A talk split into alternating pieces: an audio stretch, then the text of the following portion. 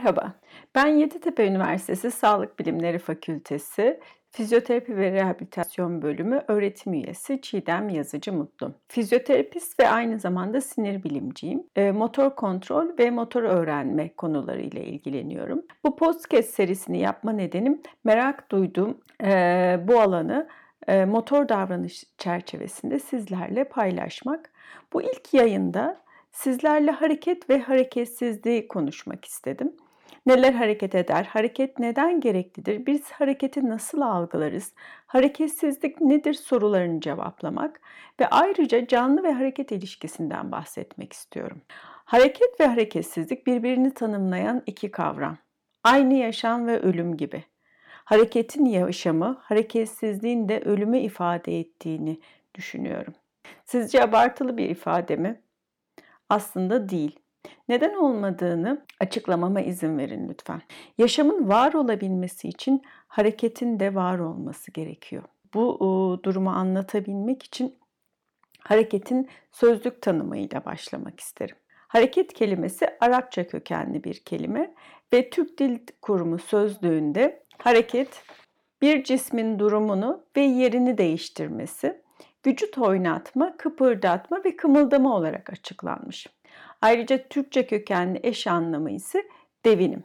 Hareket ya da devinim aslında fiziksel bir kavram olarak da ele alınıyor. Yani bir cismin durumunu ve yerini değiştirmesi bir fizik terimi. Fizik yönünden e, bakacak olursak hareket fiziğin e, ilgilendiği tüm alanların en temelinde olan dersek yanlış bir cümlede kurmuş olmayız. Fizikte hareketin üç temel çeşidi var. Öteleme, dönme ve titreşim. Bu üç hareket çeşidine baktığımızda ise sürekli genişleyen evrende tüm gezegenlerin hem kendi etraflarında hem de belli yörüngede döngüsel hareketler yaptığını görüyoruz. Diğer taraftan maddeyi oluşturan temel parçacıklara baktığımızda sicim teorisi 10 boyutlu uzayda kendi üzerine kıvrılarak titreştiklerini ifade ediyor. O zaman makro dünya döngüsel hareket ederken mikro dünya titreşiyor diyebiliriz. Yani hareket evrenin temel değişmezlerinden olduğunu görüyoruz. Bu evrendeki bu hareketler durduğunda artık evrenden de bahsedemeyiz. O halde var olan her zaman hareket eder diyebiliriz. Tanımlamanın e, Türk Dil Kurumu'nun yaptığı hareket tanımlamasının ikinci kısmında vücut oynatma, kıpırdatma ya da kımıldama ifadeleri yer alıyor. Bu ifadeler aslında canlının vücut parçalarının yer değişmesini ifade yani canlıdaki hareketi tanımlamak için e, kullanılmış. O zaman nasıl vücut parçaları hareket ediyor sorusu ilk aklımıza geliyor. Bir vücut parçasının hareket edebilmesi için bir motor sistemin olması gerekiyor. Kasılabilir, hareket edebilir bir e, sistemin olması gerekiyor ve bu sisteme bir uyarının kasıl uyarısının gelmesi gerekiyor. Bu kasıl uyarısının gelmesi sonucunda da e, kasılma ve hareket meydana çıkabiliyor. Aslında canlı hareketinden bahsedersek e, iki yönlü bir durumdan bahsetmemiz gerekiyor ki bu birincisi kendi bedeninin pozisyonu ve oluşan hareketin istemli ya da istemsiz olarak e, farkında olması durumu. İkincisi ise canlının e, dış çevresindeki cisimlerin ya da hareketlerin diğer canlıların hareketlerinin algılanması olarak ifade edebiliriz. Niçin canlılar hareket eder? Niçin hareket etmeye ihtiyaç duyar?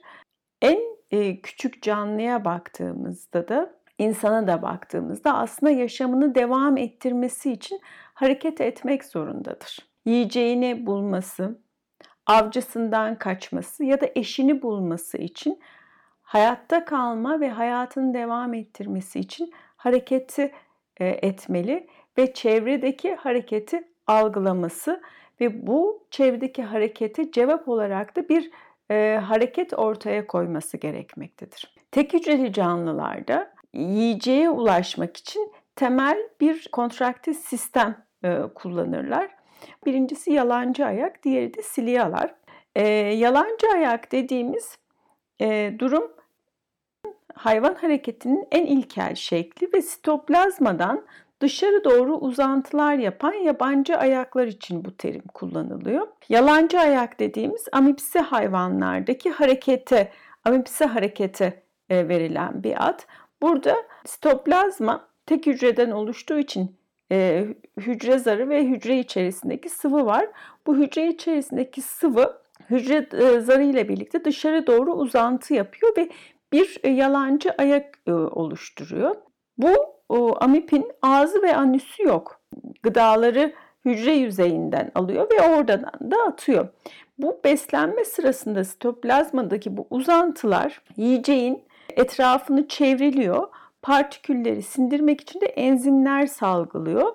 Sonra boşlukları oluşturarak bu yiyecek materyallerini içeriye, hücreye alıyor.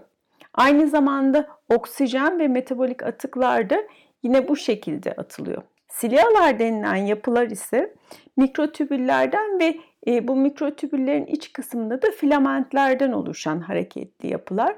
Bu tek hücreli canlılar bu silyalar sayesinde yüzme, kayma hareketlerini e, yaparak yiyeceklerine ulaşabiliyorlar. Spermlerin e, yumurtaya ulaşma hareketlerinde de yine bu silyalar e, yardımıyla hareketlerini yapıyor.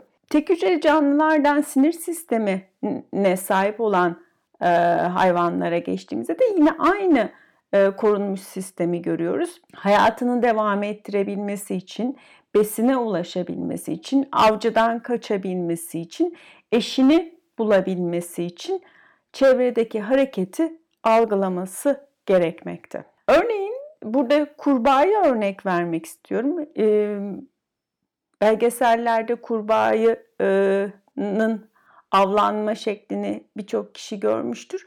Kurbağa durduğu yerde gözüyle etrafı tarar ve etrafta çevrede uçan sineğin hızını, büyüklüğünü, yönünü belirler ve bu bu görüntü retinaya geldiği zaman retinada bu bilgiye karşılık motor sisteme bilgi gider ve kurbağa dilini uzatır ve çok hızlı bir şekilde saniyenin onda biri kadar bir sürede sineği havada yakalar ve yer. Bu yaptığı e, çevredeki oluşan avını takip etmesi, onu yiyebilmesi için buradaki hem gö, e, görme e, duyusuna hem de dil hareketinin önemli yeri vardır. Yine canlının çevresindeki e, çevresindeki bir hareketlilik durumu varsa yine canlı o hareketin tehdit mi olduğunu anlaması lazım. Eğer e, bunu tehdit olarak algılarsa yine motor sisteme cevap e, gönderir ve bir e, davranış ortaya koyar. Bu davranış bazen donma davranışı, bazen de kaçırma davranışı şeklindedir. Donma davranışı dediğimiz durumda bütün motor sistem baskılanır, hiçbir hareket yoktur. Sadece nefes alma hareketi ve kalp atışı vardır. Onun dışındaki bütün motor hareketler baskılanmıştır. Kaçma hareketinde ise tamamen tersi bütün enerji ve bütün davranış şekli kaçma üzerine bütün kasların çalışması yönünde olmuştur. Şimdi buradaki donma davranışı aslında diğer canlının donan canlıyı hareketsiz olarak algılaması yönünde. Yani hareketsizse tehdit değil ya da canlı değil şeklinde algılanmasıyla oluyor. Peki insanda nasıl e, bu durum diye bakarsak insanda tabii ki işler biraz daha karmaşık e, oluyor. Çünkü insandaki bu hareket e, düzenlenmesi biraz daha karmaşık. Üstelik insandaki görsel bilgi retinada değil daha üst merkezlerde kortekste işleniyor, yorumlanıyor e, ve hareket e, daha üst merkezlerde algılanıyor. Ve e, e, araştırmacılar insanın çevresindeki hareketi nasıl algıladığını araştırdıklarında öncelikle hareketin göreli bir kavram olduğunu işaret ediyorlar. Bir nesnenin zaman içinde diğer nesnelere göre pozisyonunu değiştirdiğini de hareket ettiğini biz ancak e, söyleyebiliyoruz. Yani o şekilde algılıyoruz. Yani hareket görsel alandaki nesnelerin birbiriyle ilişkisine ve bu ilişkiyi yorumlayış, yorumlamamıza bağlı olarak oluştuğunu ifade ediyorlar. Örneğin caddeden aşağıya doğru bir arabanın geldiğini e, seyrettiğinizi düşünün. Bütün vücudumuz, başımız o yöne doğru vücudumuzu stabilize eder ve gözler o yöne doğru sabit e, döner ve hareket eden cismin üzerinde göz sabitlenir. Ve gözde gözlerimiz arabaya odaklandığı durumda bu sırada gözde küçük göz hareketleri yaparak arabayı takip ederek gözde sabitlemeye çalışır ve arabanın hareket ettiğini de bu arada görürüz. Arabanın hareket ettiği görüş alanı içerisindeki diğer nesneler de mesela lamba direkleri aslında retina boyunca hareket eder. Çünkü gözümüz arabayı takip etmek için hareket ettiği için bütün e, nesnelerin retinamızda hareket ettiğini görürüz. Hareket algısından asıl sorumlu olan faktör ise görsel alanımızda oluşturduğumuz istikrarlı bir referans çevresi olduğu kabul ediliyor. Çünkü gözümüz arabayı takip etmek için hareket eder. Ama buna rağmen biz arabayı hareketli diğer e, kısımları yani lamba direklerini sabit olarak algılarız. Yani hem hareket eden hem de sabit nesneler retinada hareket eden imgeler yarattığına göre acaba biz nasıl algısal sistemimizde neyin e, hareket ettiğine karar verebiliyoruz? İşte araştırmacılar burada diyorlar ki bir e, hareket algısını oluşabilmesi için istikrarlı bir referans çevresinin olması gerekiyor. Ki bir referans e, noktası seçilirse ona göre hareket ediyor ya da etmiyor diye algılayabiliriz. Yani yeryüzü evreninde diğer kısımlar e, her şey hareket etmekte ama algısal sistemimiz bunun farkında değildir. Yani toprağı ve ya da diğer sabit nesneleri referans çevresi olarak kullanır ve e, buna göre de o referans çevre referans noktasına göre bir cismin neyin hareket ettiğine ya da neyin hareket etmediğine ya durduğuna karar veririz. O halde hareketsizlik de hareketin özel bir halidir diyebilir miyiz? Biz çevremizdeki hareketi kendi algı sınırlarımız içerisinde ve beynimizdeki e, organizasyon sonrasında hareketi algılayabiliyoruz. İnsandaki hareket algılanması retinada değil, oksipital kortekste yani görme ile ilişkili olan kortekste gerçekleşiyor. E, lezyon çalışmaların sonrasında e, elde edilmiş bir durumdan bahsetmek istiyorum size. Akinetopsiya diye. Bu kortekste, oksipital korteksin daha burada şöyle söyleyeyim. insanın hareketi algılan, algılaması oksipital kortekste gerçekleşmektedir. E, gözden gelen uyarı, e, görsel uyarılar, retinada oluşan görsel uyarılar optik sinir aracılığıyla görsel kortekse taşınır. Burada hareket, renk, şekil, keskinlik gibi özellikler tanımlayan belli bölgeler vardır. Burada da hareket için bir bölge e, belirlenmiş. Bu medial temporal bölge V5 denilen bölge. Burada eğer bir bilateral lezyon varsa akinetopsiya de, dediğimiz e, bir durum oluyor. Yani kişi hareketleri algılayamıyor.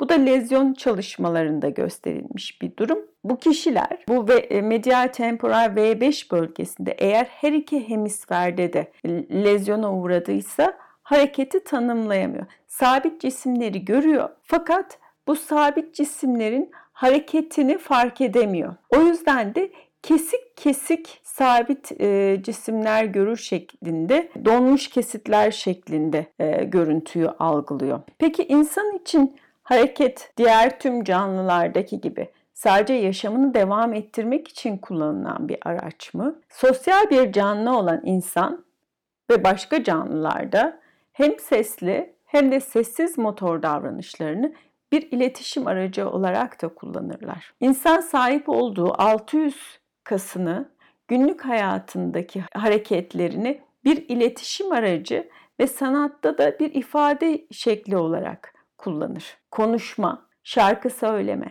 dans, ince motor becerilerinin kullanıldığı resim, heykel, plastik sanatlar, spor, sinema, tiyatro ve performans sanatları.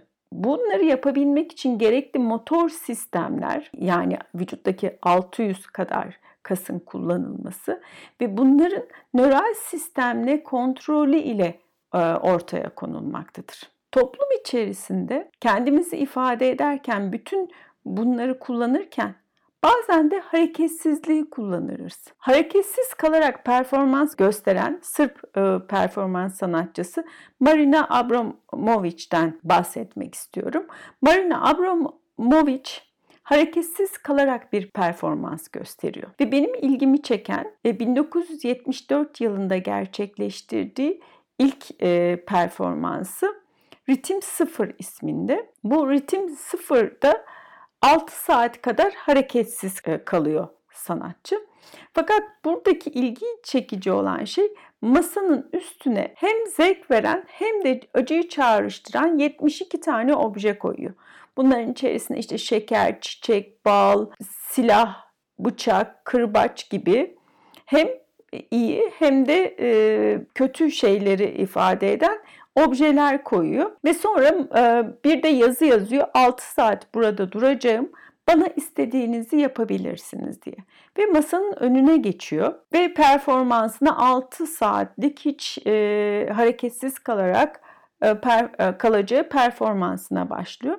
Saatler sonrasında tokat yemiş, kıyafetleri parçalanmış, e, teninde yaralar açılmış. Hatta bir kişi bu performans sırasında silahı da dayamış e, Marina'ya. Bu seyircilerden birisinin yani bu da seyircilerin bu davranışı, tokat atması ve hiçbir tepki almaması diğer göstericileri de cesaretlendiriyor ve e, bundan cesaretlenen topluluktaki bazıları kadına daha sert bir şekilde e, vurmaya başlıyorlar. Biraz önce kadına elini sıkan, ona gül uzatan insanlar karşısında gerçekten savunmasız biri olduğunu kavradıklarında şiddet eğilimi göstermeye başlıyorlar.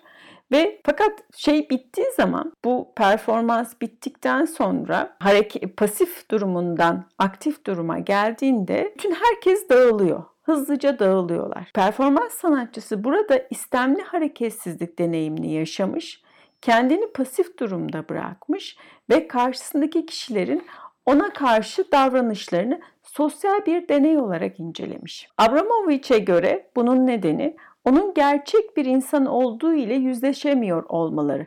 Etrafındakilerin benimle ilgili bilgileri olsaydı bana aynı şekilde yaklaşamazdı diyor. Acaba kişiler onun hareketsiz kaldığında insan olarak algılamıyor mu? Hareket etmeyen varlığı cansız, ona zarar veremeyecek olarak mı algılıyor? İnsanda aynı ilkel canlıda olduğu gibi. Bu sosyal deneyde aslında beni ilgilendiren kısmı e, oradaki kişilerin davranışlarından daha çok bu oradaki e, acaba kişiler onu hareketsiz kaldığında aynı ilkel canlılarda olduğu gibi canlı varlık olmadığını, ona zarar veremeyecek ve cansız bir varlık gibi mi algılıyorlar? E, düşüncesi oluştu. Ve bu deneyden de ortaya çıkan bir insanın hareketli ve hareketsiz olmasının diğer kişiler tarafından da farklı algı ve davranışlar oluşturuyor olması dikkat çekici. Peki ya kişi hareket edemiyorsa? Yani bir istemsiz patolojik olarak bir hareketsizlik durumu var ise ne düşünür ve nasıl hisseder? Belki bildiğiniz ama benim öğrencilere önerdiğim bir film var. Kelebek ve Dalgıç.